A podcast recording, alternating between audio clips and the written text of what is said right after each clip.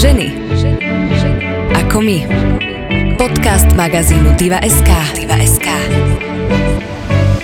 Počúvate podcast Ženy ako my, ktorý vám prináša ženský segment Aktualít magazín Diva.sk. Ja som Andrea Imrichová a rozprávať sa dnes budem so slovenskou športovkyňou, biatlonistkou, veľmi sympatickým, skromným, talentovaným a usmievavým človekom v jednom, Pavlinou Fialkovou. Ahojte, dobrý deň, zdravím všetkých. Pandémia a karanténa s ňou spojená prišla v čase, kedy ti v podstate skončila sezóna. Neviem, či to viem tieto informácie správne, ale biatlonistická sezóna trvá od novembra do marca a tým pádom ti to veľmi ako keby neskrížilo tie pracovné plány. Či sa milím a možno ma teraz popravíš? V podstate nás to ovplyvnilo tak uh, možno na 10%, lebo um, jeden svetový pohár sa nekonal. Ostatné sa konali, aj keď e, tie marcové už boli v takom obmedzenom režime, to znamená bez divákov, ale, ale vlastne sa zrušil iba úplne posledný to finále svetového pohára, takže, takže ten jeden sa nešiel a potom vždy každý rok, či korona, či nekorona, tak mávame v apríli voľno a teda to nebol nejaký, nejako sme tým neboli ovplyvnení. Mm-hmm. Boli sme doma tak či onak. To znamená, že sezóna ti skončila v podstate ako keď začala tá karanténa korona. Ako by mm-hmm. si zhodnotila túto sezónu, ktorú máš za sebou? Ak by si sa mala ty sama zhodnotiť, čo asi nie je veľmi jednoduchá úloha, ale akú známku by si si dala alebo ako by si sa ty zhodnotila? tak to je ťažko hodnotiť, lebo v každej sezóne je niečo, na čo som hrdá, čo vyšlo a naopak niečo, čo ma trápi.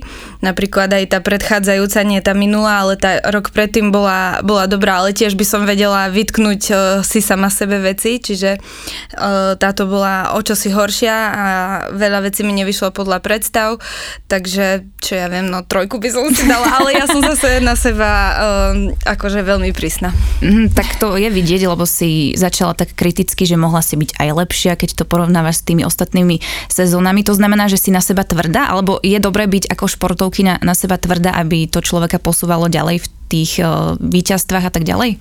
Určite áno, lebo uh, netreba sa s ničím uspokojiť a v, vo vrcholovom športe špeciálne je to tak, že keď už človek dosiahne nejakú tú metu, tak uh, všetko ďalšie sa mu už potom máli.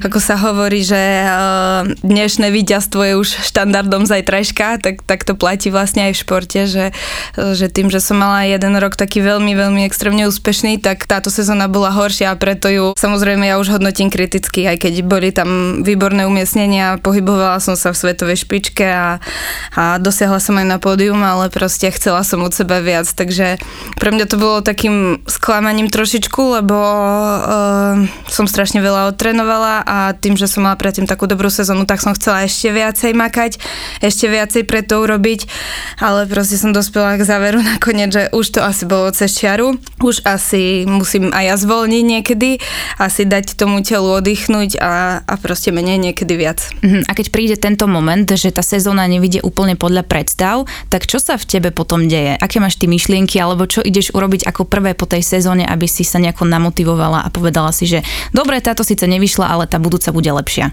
No ja hlavne, keď skončí sezóna, či je úspešná alebo neúspešná, tak uh, potrebujem vypnúť. Mm-hmm.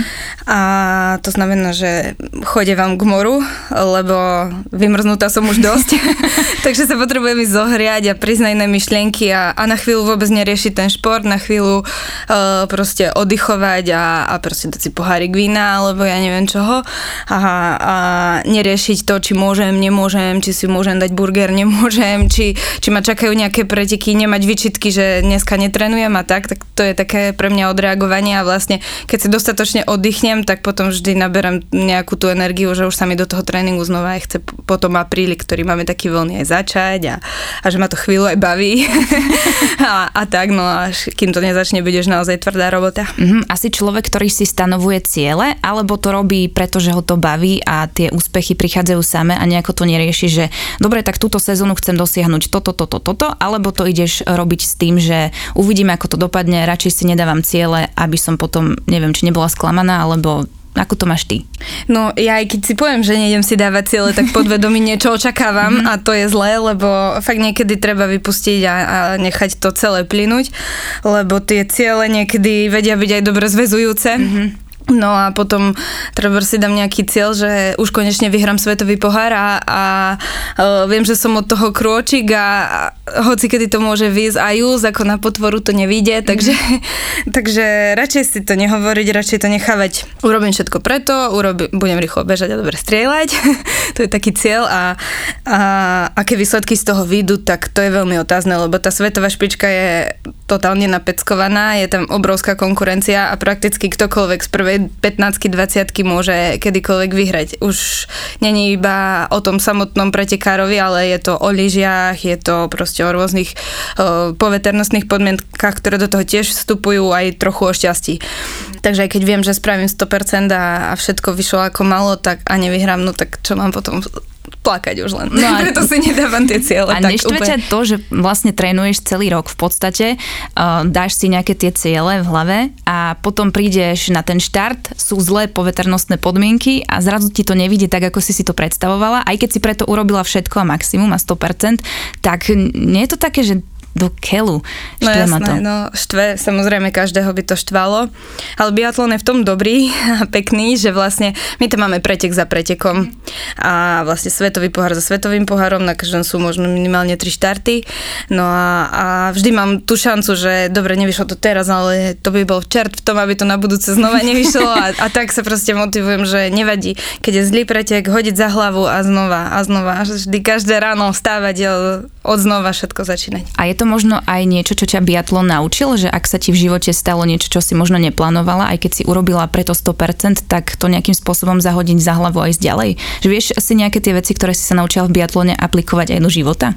No biatlon vlastne túto moju vlastnosť posilnil, lebo ja som vždy bola taká, že som si tie um, zlé veci až tak príliš nepripúšťala, respektíve pripúšťala, ale rýchlo som ich vedela hodiť za hlavu, no a táto vlastnosť sa mi vlastne v športe len zišla. Uh-huh. A keď ti náhodou teda aj nevidie pretek, tak uh, napríklad tenisti um, rakety búchajú o ten kurt a rozbijú, ty, čo ja viem, puškou niekde vystrelíš, alebo tak, od zlosti. No nie, nie, nie, nič nehadžem teda neviem, nepo... no možno párkrát na tréningu som nejaké palice metla o zem, ale, ale akože pušku nie, to si nemôžem dovoliť, mm-hmm. predsa len je to strašne drahá záležitosť a, a asi by som si ju nechcela zničiť. Mm-hmm.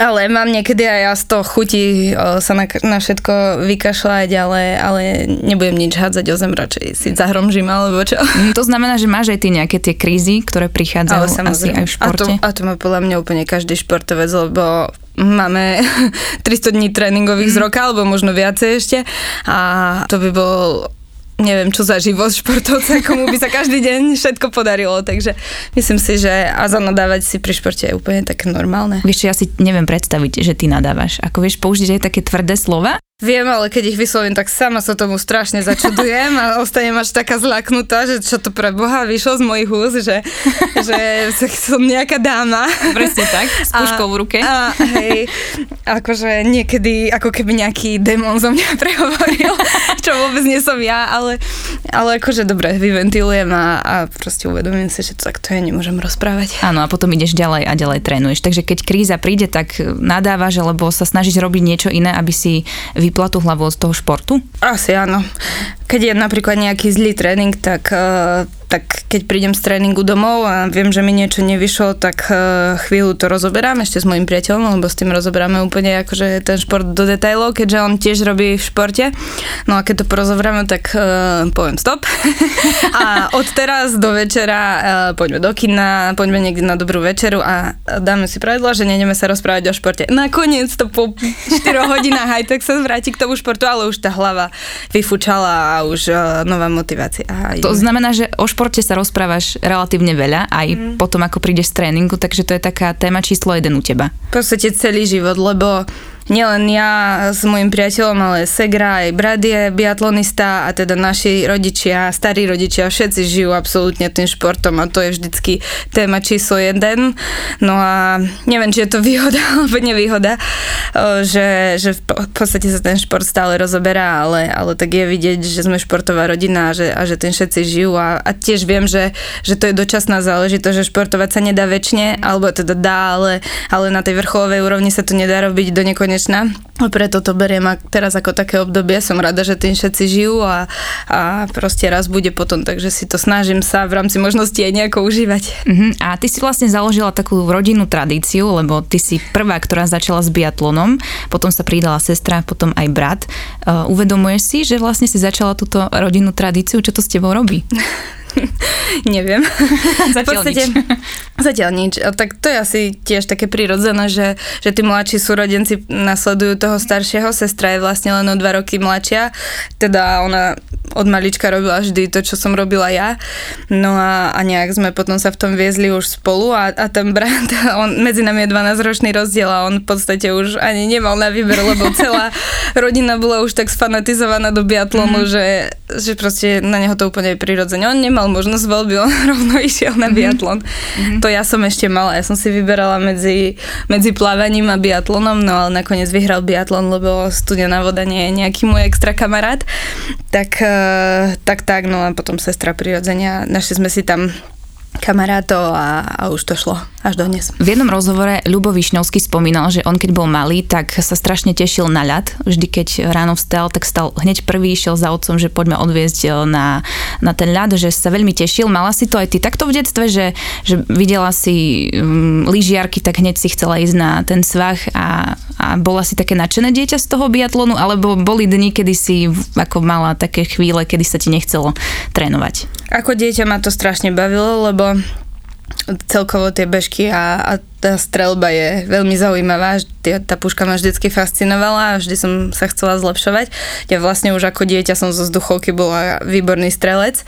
No a, a boli tam tí kamaráti, že viac menej ja som sa tešila na tréning, ale nie kvôli tomu, že idem makať alebo že idem niečo trénovať. Bolo to takou hravou formou a, a, tí, a na tých kamarátov som sa tešila, lebo sme boli dobrá party a vymysleli, vymýšľali sme rôzne, rôzne bláznostva, robili trénerovi vrázky na čele. No a, a tak, no a potom to postupne prešlo už do toho, do tej profesionality, no a tam už uh, vtedy niekedy sa to zlomilo, už sa to začala brať ako prácu a, a vtedy už aj z toho nadšenia niekedy ubúda. Mm-hmm.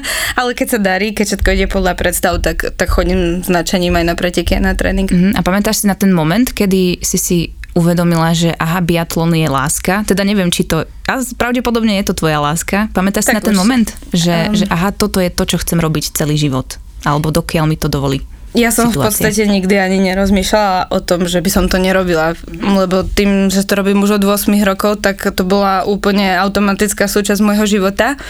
No a, a, a nemala som také myšlienky, že mala by som robiť niečo iné, alebo že baví ma úplne iný smer, alebo, alebo že uh, chcem byť, ja neviem, kozmonautka a idem to študovať. Ale bol taký zlomový moment, kedy som začala chodiť na vysokú školu, respektíve rozhodovala som sa, že akú vysokú školu si vyberiem beriem.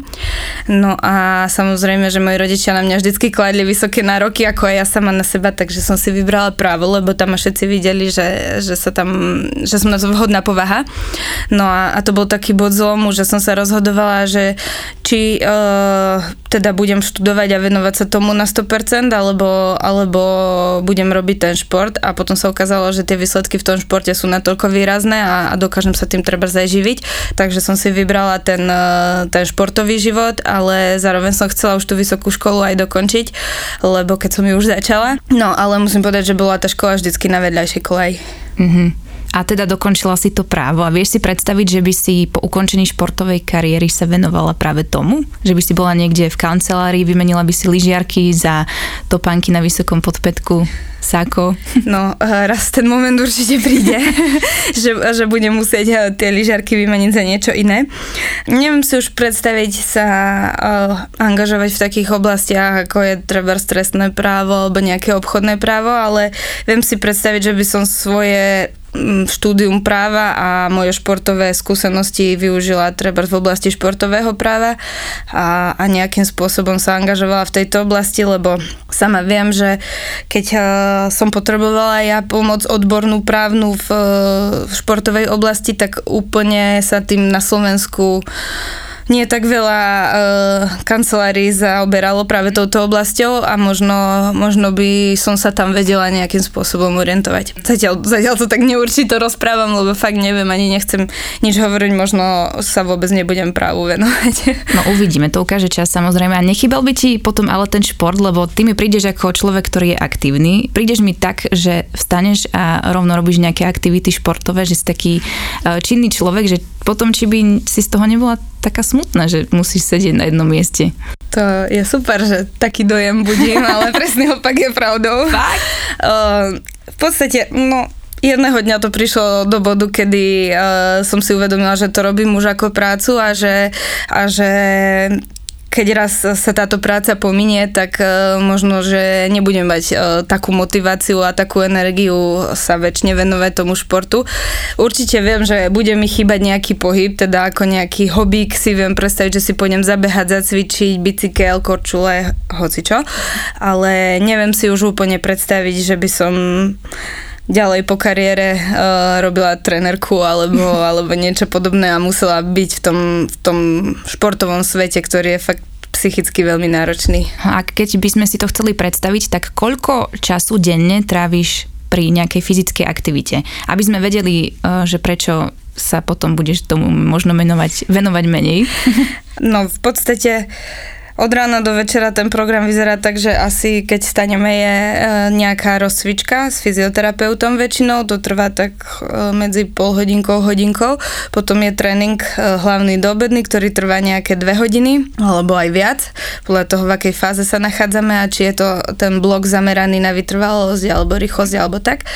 No a, a v podstate tak dajme tomu, že dve hodiny, potom je krátka obedná pauza, kedy si trošku zdrejemnem a, a potom znova poobedný tréning, ktorý znova nejaké dve hodiny trvá so všetkým, potom je ešte stretching, suchá strelba a nakoniec uh, večer ešte nejaké masáže alebo regenerácia, takže to všetko sú aktivity, ktoré súvisia s tým športom a ktorých sa spavím, keď, keď už nebudem robiť, uh, robiť šport, čiže možno, že tých 8 hodín tomu športu denne venujem, ale úplne, že fyzický tréning je možno 5 hodín denne. Uh-huh. A máš to takto vlastne od pondelka do piatka, alebo aj v sobotu, nedeľu? No my nemáme víkendy, to je... Bože. On, on voľný deň vždy vychádza nejak inak, lebo mm-hmm. my trénujeme buď 4 dní a deň voľna, alebo 3 dní a deň voľna. Mm-hmm.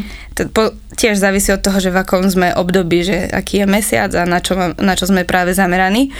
No ale väčšinou je to teda tie 3 dní a deň voľno. Mm-hmm. A tak to sa to točí a vždy ten voľný deň vyjde na iný deň. Tak teraz už úplne rozumiem tvojej vete, ktorú si povedala, ani neviem v ktorom rozhovore, že aký je tvoj najkrajší deň v živote a najkrajší deň v roku, tak si povedala, že ten deň po sezóne. Takže to ti tak asi uh, spadne kamen zo srdca, vieš, že nemusíš toľko makať, ako počas sezóny, tak asi preto. Trošku hej, dá sa to predstaviť, ako že tá hlava už je taká napeckovaná a ten deň po sezóne už ako keby to všetko vyfučalo a, a sa teším.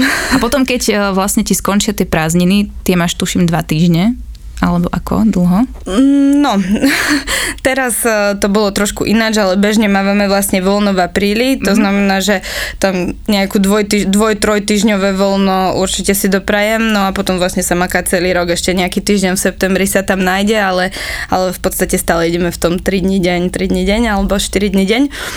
No a teraz tento rok to bolo iné, práve som sa vrátila teraz z dovolenky, mali sme ju v júli, lebo e, v apríli sa nám to nepodarilo po sezóne sezóne kvôli tejto celej situácii a a uvidíme, či ešte v septembri sa nejakých pár dní, možno 4-3 podarí si ukradnúť akože voľná, ale, ale ináč je to možno dokopy za rok, mesiac. Mm-hmm. Taký, tak že, to nie je tak, veľa. No nie je to veľa, ale tak dá sa oddychnúť. No. Mm-hmm. A keď príde ten čas oddychu, tak ako si ty vieš oddychnúť? Ako sa vieš ty odmeniť po celej tej sezóne? Čo si vieš dopriať? No do, tú dovolenku, čo som spomínala, lebo uh, to je také pre mňa, že s tou vidinou dovolenky trénujem, alebo, idem, alebo pretekám v tej sezóne, že áno, ešte tri sveťaky a už bude dovolenka. áno, ešte 7 tréningov, 6, 5, 4, 3, 2, 1 a bude dovolenka. Aha, tak si odpočítavaš dní. Hej, no ja sa strašne na tie dovolenky teším, lebo ja, ja neviem, či som, mám nejaké uh, južanské korene, o ktorých neviem, ale, ale uh, neviem, ja sa pri mori cítim ako doma a, a možno je to práve tým, že celý rok beháme niekde po kopcoch a sneh a zima, vietor a to všetko, tak sa na to vždycky tak teším, čiže to je taká moja motivácia, vždycky si dávam, áno, keď to, to, do, uh, toto trénujem, tak si potom doprajem dovolenku a tak. No ale takto sa teším aj na každý deň voľna, že v tých mikrocykloch, že, že prvý tréningový deň, druhý už len jeden a pol tréningu a tak a bude voľno. To vyzerá ako keby uh, si sa trošku trápila tými dňami tréningovými, ale keď už viem, ako vyzerá tvoj tréningový deň, tak úplne ti rozumiem, lebo ja by som to určite nedala, a to teda, to ti musím povedať. A nie som veľmi športový typ, tak možno aj preto. A si cestovateľ, a keď e, ideš teda na dovolenku, tak si vyberáš destinácie, ktoré, v ktorých si ešte nebola, alebo, alebo ako to máš ty? Áno, tak presne, že o, snažím sa spoznať miesta, na ktorých sa počas športu nedostanem teplé miesta, mm-hmm. ktoré majú more väčšinou.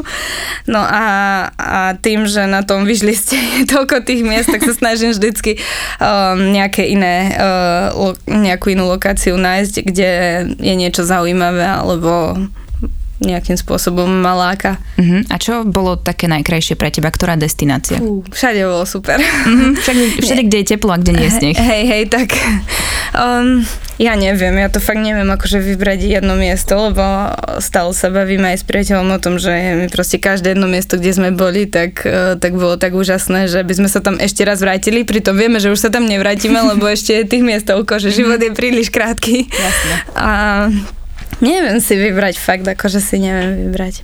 Každé miesto malo niečo iné e, do seba, napríklad Tajsko, tak tam ja zbožňujem tú kuchyňu, Trebarzich, alebo ja neviem, divy, nemusíme si hovoriť, že čo, čo tam je pekné, alebo ja neviem, Sardinia, dajme tomu, tak to sú také miesta, že, že naozaj nedá sa im nič vytknúť. Mm-hmm. Dobre, a keď si spomínala tú thajskú kuchyňu, že ju máš rada, tak e, venuješ sa treba aj vareniu ako relax, že po tréningoch, alebo ten jeden deň voľna, keď máš v týždni, že varíš trebárs, alebo čítaš knihy, alebo ako vyzerá tvoj relax? Niekedy aj varím, ale nie je to úplne tak často. Sestra varí častejšie a lepšie, musím poznamenať. Mm. ale, ale samozrejme niekedy aj ja sa chytím do varenia, hlavne cez e, tú karanténu, ktorú mm-hmm. sme uh, museli povinne absolvovať doma, tak uh, tak som každý deň niečo varila, takže som si tým krátila čas. Ale nie som úplne taký nadšenec do toho varenia, ja skôr uh, radšej ochutnávam. a, a aj knižku, áno, zoberiem si aj knižku alebo nejaký časopis, alebo a v podstate, kým od rána do večera porobím všetky povinnosti, ktoré mám, tak, uh, tak na to už ani nezostáva čas. A ešte cez voľný deň uh, chodím za rodičmi na čierny balok často No a máme tam psíka, tak aj tomu sa venujem. Starých rodičov chodím navštíviť a tak a ten deň prejde Puh, ako voda. To znamená, že vieš byť a robiť len tak, že nič. Že si sadnúť na gauč a pozerať telku. Snažím sa uh, robiť nič, ale väčšinou to To je ináč veľmi dôležité. veľmi dôležité, že si to povedala, lebo čo tak sledujem aj na sociálnych sieťach, tak ľudia akože stále pridávajú uh, fotky a instastorky, že robím toto a toto a toto a pritom podľa mňa je úplne normálne len tak sedieť a nič nerobiť. Tak mali by ľudia vedieť aj relaxovať, potom sa stávajú také záležitosti ako vyhorenie alebo nejaké presilenie a niekedy ten organizmus aj vypovie tú funkciu práve kvôli tomu, že cez ten voľný deň si nevieme oddychnúť, ale potrebujeme ešte toto, ešte toto, ešte toto stihnúť a, a potom to tak aj vyzerá. Mhm, ja som spomínala ten Instagram, ty si na ňom dosť aktívna, čo tak sledujem, máš tam aj dosť followerov a fanúšikov. Uh, ty to aj vnímaš, alebo teda odpisuješ tým fanúšikom a nejako s nimi komunikuješ? Ono je to ťažké komunikovať. Ja sa snažím prostredníctvom tých príspevkov nejakým spôsobom dávať o sebe vedieť, lebo viem, že e, ľudí možno zaujíma aj nejaká stránka zo súkromného života, nielen, nielen ten športový, no a tak, tak sa snažím to nejak tak, taký balans hľadať a medzi tým a samozrejme priorita vždycky ostáva šport a keď mi vyjde čas na tie sociálne siete, tak sa snažím aj, aj tam niečo prispievať, aby to nebolo nudné, aby ten obsah bol nejakým spôsobom pre tých ľudí zaujímavý. A samozrejme treba podotknúť, že ten šport by sa vôbec nedal robiť bez tých všetkých sponzorov, ktorí, mm-hmm. ktorí ma podporujú a vďaka ktorým môžem reprezentovať Slovensko. No a, a vlastne oni úplne prirodzene e, vyžadujú nejakú formu tej propagácie, takže snažím sa si toto splniť a, a zároveň e, to vždycky spojiť nejako s tým športom, aby, aby mali tí ľudia predstavu o tom, ako vyzerá môj deň, čo robím, mm-hmm. ako trénujem a, a prípadne, keď netrénujem, čo robím. Mm-hmm. A je to taký hnací motor pre teba, keď ideš na štart a vieš, že máš za sebou fanúšikov, alebo nejakým spôsobom to v tom momente nevnímaš? Určite áno, lebo uh, som si vedomá toho, že sa na mňa pozerajú, mm-hmm. že, že sledujú tie moje výkony, som si vedomá toho, že som hodnotená za to, či uh, uspejem alebo neúspejem musím sa vedieť od toho odosobniť, ale určite tam ten tlak cítiť a snažím sa si ho nepripúšťať, lebo, lebo fanúšikovia sú takí, že keď sa darí, mm. tak, tak, tak pozbudzujú a keď sa nedarí, tak uh, vedia to uh, dať aj pekne pocítiť, tak to ma vtedy veľmi mrzí, lebo, lebo asi tak uh, druhé, nie prvé, ale druhé, čo si poviem, keď mi nevidú preteky, že, že som sklamala tých všetkých ľudí, ktorými, keď mi nevidú, hej, že som ich sklamala. Prvé si poviem, že som sklamala tým a druhé, že tých všetkých ľudí, ale, ale budem to skúšať znova mm, vždy. Ja si pamätám ten taký pamätný moment, ne, neviem, či to mám nazvať pamätný, ale keď si bola teda na Olympiáde, vtedy ti jedny tie preteky nevyšli a ja som mala vtedy práve pocit, že ťa tí fanúšikovia podržali. Áno. Že nebolo tam nejaké kritické slovo z ich strany.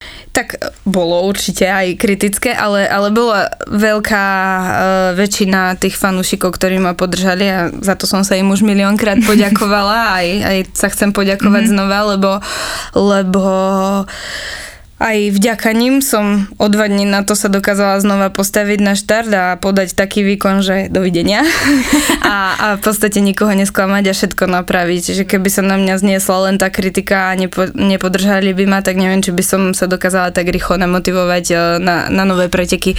Čiže určite v tom mali tí fanúšikovia uh, svoje prsty a ak to t- budú počúvať tento podcast, no tak, uh, tak uh, im chcem povedať, že aby takto podporili aj uh, iných športov športovcov, ktorým niečo nevidia, lebo si ani neuvedomujú, ako veľmi môžu pomôcť. Ja sa musím priznať, že ja som ti vtedy tiež napísala, lebo mi to bolo také, bolo mi to ľúto, že, že si to takto prežívala, lebo my sme mali pocit všetci fanúšikovia, že nič sa nedieje, prídu ďalšie preteky a, a nejakým spôsobom sa to napraví. Takže ja som rada, že sa to napravilo a že si ukázala celému Slovensku, že na to jednoznačne máš. A keď sa vrátime teda k tomu biatlonu a spomínala si ten veľký tlak, ktorý prichádza pri štarte a mňa vždy fascinovalo, že že ako je možné, že ty lyžuješ na 100% a potom príde ten moment, kedy máš strieľať na tie terče a vtedy sa musíš úplne upokojiť. Ako je to možné? Veď v sebe musíš mať toľko adrenalínu, že ja by som to nedokázala. Roky praxe by som to nazvala, ale nie, tak to je samozrejme, o tom je ten tréning, aby mhm. sme vedeli bežať čo najrychlejšie, ale pritom strieľať a dobre strieľať. Čiže my trénujeme presne uh, to, ako si môžeme dovoliť začať prvý kilometr, dajme tomu, mm-hmm. ako môžeme prísť na prvú strelbu, kedy koľko sekúnd predtým, ako prídeme na strelnicu, už máme zvolniť a začať sa vydýchávať. Ja už podľa svojho tela viem, že kedy aký mám laktát, to znamená, kedy ako sa chvejem a teraz viem, že uh, dajme tomu, dneska budem potrebovať zvolniť trošku skôr, lebo som prepálila ten prvý kilometr a môže sa stať, že sa roztrasiem na tej stranici a sa netrafím, takže samozrejme neždy to vyjde, ale snažíme sa to vedieť a, a urobiť to správne. Uh-huh. takže ty tieto všetky veci vnímaš počas toho, ako, ako si na tom preteku?